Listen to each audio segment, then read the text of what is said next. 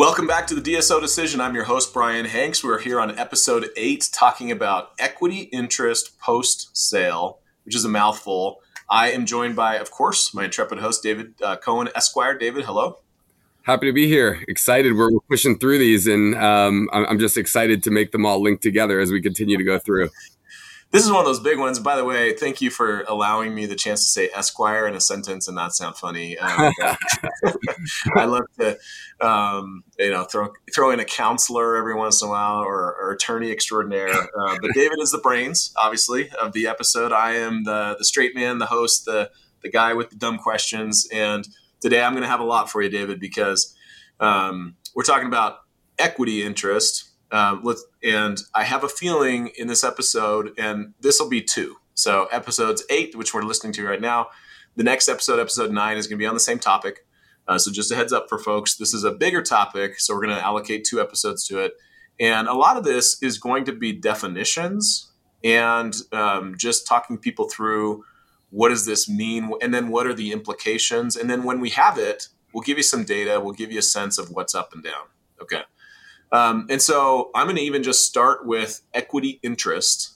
Can you, in plain English, say what that is? And then we'll get into when doctors are going to hear it, what's it going to sound like, what documents would you see it in, all this. But equity interest, what does that phrase even mean? So, equity interest, for, for the purposes of, of the dentist listening here, refers to ownership. So, does the doctor retain ownership in either their practice or are they provided ownership in the DSO? Um, post sale. So equity means, um, for the purposes of this conversation, ownership. Ownership. Okay, perfect. So the title of these episodes is Equity Interest Post Sale. So right off the bat, I'm thinking, David, I'm selling to a DSO. What are you talking about? Why would I retain ownership in my practice? I just sold to a DSO. So there's there's one type of equity here. You talked about keeping ownership in my practice how does that work? How much am I keeping? Am I keeping it forever? Like, what do you mean by equity in my practice? Yeah. So, I mean, just to kind of start at the foundation, I'll say that not every single doctor that sells to a DSO does retain equity in their own practice or get equity at all. So, there are some rare DSO deals out there where the doctor does not retain any equity. But I would say 99% of the DSO deals that we do, the doctor does um, get some sort of equity. And so when we're explaining equity and why you would retain equity in your own practice, that there's a few answers to that. Number one is a, a lot of times the, the DSOs want the doctor to continue to have some skin in the game. Um, mm-hmm. They want them to still be involved, have ownership, so that they run the practice like they always have, and so that they're motivated to continue to grow the practice because – they'll retain you know profits from ownership et cetera so that's one reason another reason is it allows the dsos to stay more liquid um, and it allows them to pay lesser money than the full price right yep. for 100% let's say the doctor retains 20% equity in their own location yep. then the dso if they're paying 80% and they're holding back some of that pursuant to our prior podcast that yep. um, everyone has been listening to then there's just less money out of the pocket from their lender from wherever it's coming from that they have to pay. And then that means there's more money for them to go pursue other practices. Got so it. I, think it's sort of twofold. It's number one um, because it, it keeps the doctor having some skin in the game. Number two it allows the dso more flexibility to do more deals. And then i would say the third thing is we there are some doctors that are adamant about wanting to retain equity in their own practice. They're not ready to sell. They're ready to relinquish the majority of the practice, but they also still want to re- retain interest in their practice. They just want to kind of take a step back from the management of the day to day. So those are probably okay. the three main reasons um, that I'm seeing. I love it. That uh, thanks for breaking that down so uh, understand. And there's a second type of equity that we're going to talk about in a moment.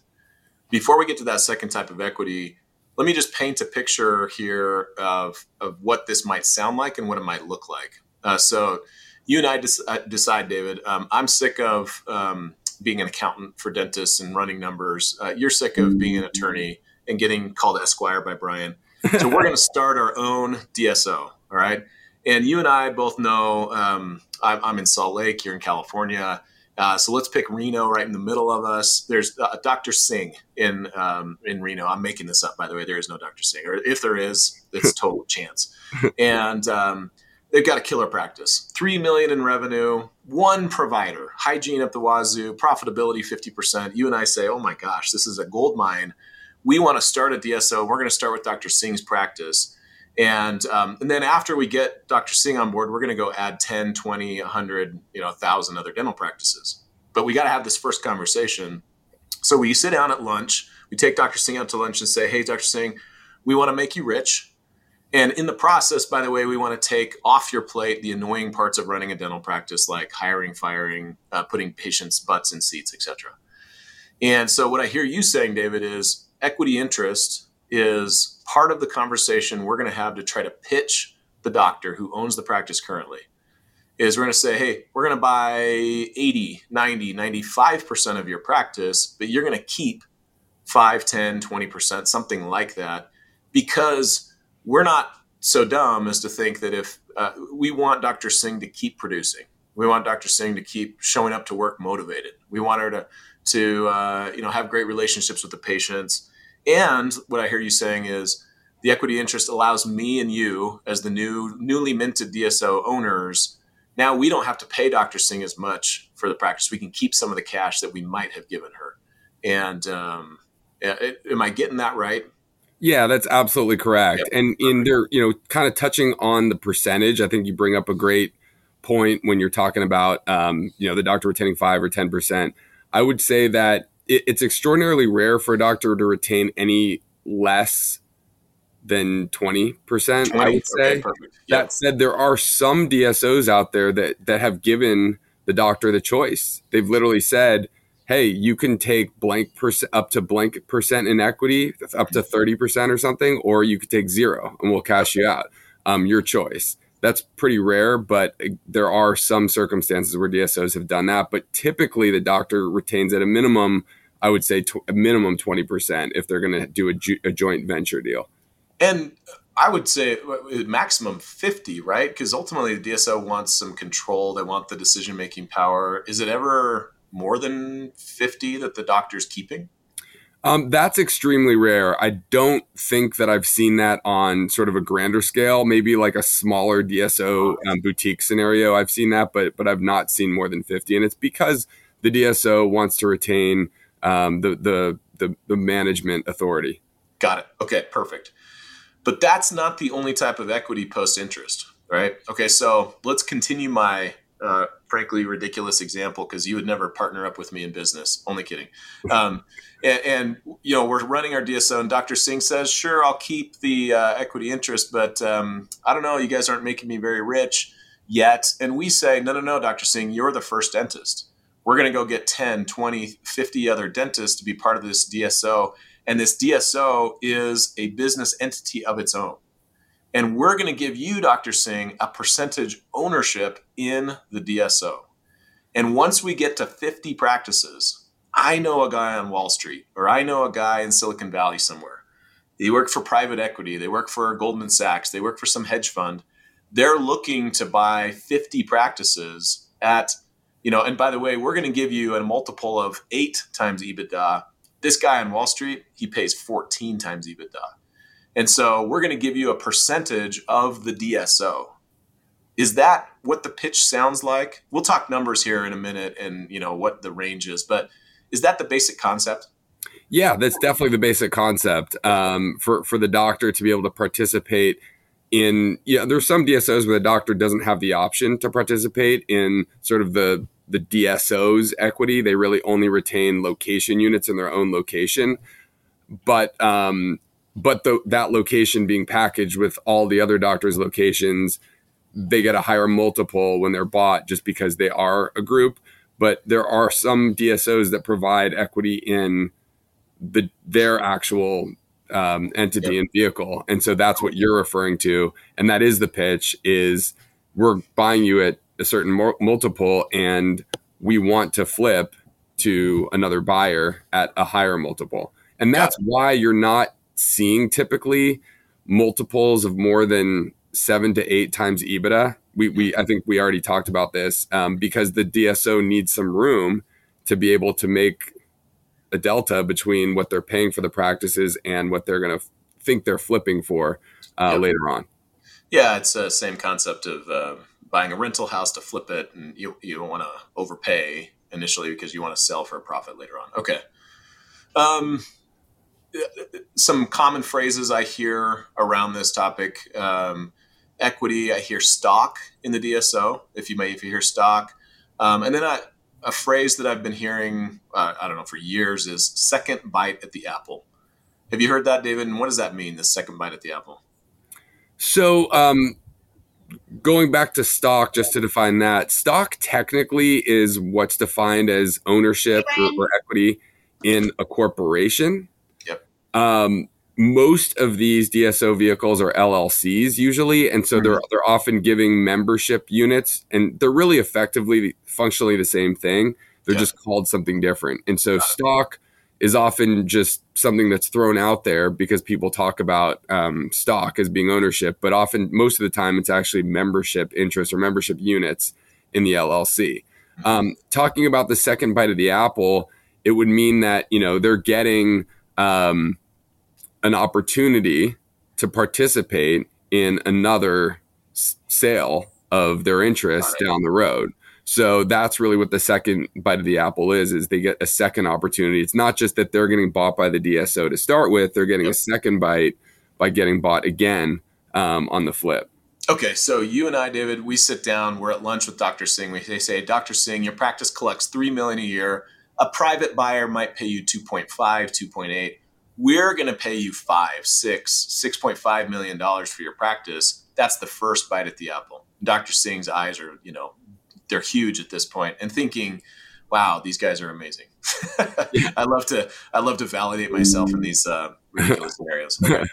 but then what i hear you saying is all right and then we pitch dr singh and we say um, and by the way we're going to give you some membership interest or, uh, or stock in our dso and when we flip to the uh, the Wall Street banker, the private equity group in Silicon Valley, whoever it is, we're going to make oodles of money and you're going to get some oodles of money too. So there's Correct. a there's a second big check coming down the road if this all goes well. Correct. Got it. And now what how, that check is and how that's determined yeah. is going to be in the next part of our conversation, which exactly. is um, the purchase of that that equity on the second bite of the apple. This was fascinating to me. I asked you before we started what percentage of DSO deals that you've seen, been a part of, heard of, you have some insight into actually see a check for that second bite at the apple? So, you know, this is going to differ amongst all attorneys that do work in the industry. Um, you know, for us in doing, I would say 100 and, you know, 50 DSO deals a year, I would say that probably 80% of our clients have not received yet the second bite of the apple. And I think that that is um, a product of number one, many of the DSOs are fairly new, and so it wouldn't be reasonable to expect that okay. to, to have. Might, might just might happen down the road. They just haven't seen it yet. Fair enough. Right. Yep. Um, number two, it could be that they're continuing to want to grow, and that they're not. They're not. They could, okay. but they don't want to yet have a, a recapitalization event and sell. Yep. And it could be that they're struggling to find a partner that's willing to buy right? And so, and all of these DSOs have different strategies. Some clear the deck completely. They're looking to package all these practices, and we call it clearing the deck, and meaning that everyone just gets bought out. Um, that's rare because most of mm. the buyers want to see the doctors not cleared and they want them still there. That's what they're buying it for. Um, and then we've seen um, those that are looking to just sell off 20% or 10% or 30%. We've seen some that are looking to sell at 50%. So all of them tend to have different goals with how many recapitalization events they're they're going to have, but I would say that those are the primary reasons why probably 80% of our clients have not had a recap event is because either the, the DSO is struggling to find someone to buy or the DSO is still hungry to grow more mm-hmm. or it's just too early in the game. Do you get a, a, sense when the Dr. Singhs of the world are sitting at the steak dinner and they're hearing the numbers thrown around? What is the typical range of wealth, right? How big is this supposed second check typically promised or, you know, never, maybe not never promised, but heavily implied that she's going to see? Like, how, are we talking like an extra $25,000, $25 million? Like, how big is this second check usually? The second check is always going to depend on the size of the deal that the doctor sold for and what their, you know, how big of a practice that they had and how much stock they retained. Um, but typically, I would say that um, you know this could this could be a couple hundred thousand or it could be millions. You know, I've definitely had a couple doctors that have, that have in the recap have made millions uh, on the flip. So um, part of that dep- again depends on how early they get in with the with the DSO because the earlier they get in, they get in at a lower stock price and if they're in at a lower stock price, they're able to buy more stock um, mm-hmm. than they would if the price was higher, right? Yep. And so they're able if if they're in on the front end, they often will make a huge spread. You know, whereas if they're in with an established DSO um, that has been going for quite a while, and they're in at a stock price that's probably more, you know, it's higher than yeah. just like a startup. Um, they're not going to be able to buy as much stock, and so on the flip, they're not going to make as much money. So every doctor is different. It can range from, like you said, you know, it can be 100K or something, or it can be millions. Yeah. And the millions obviously would be nice.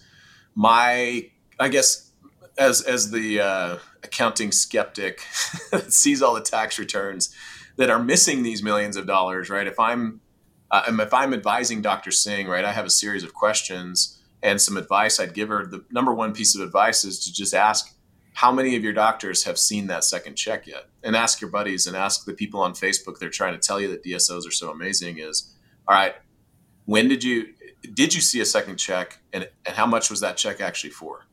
That might be the first question. Let's talk about um, some potential problems uh, with uh, with this this idea of equity interest post sale.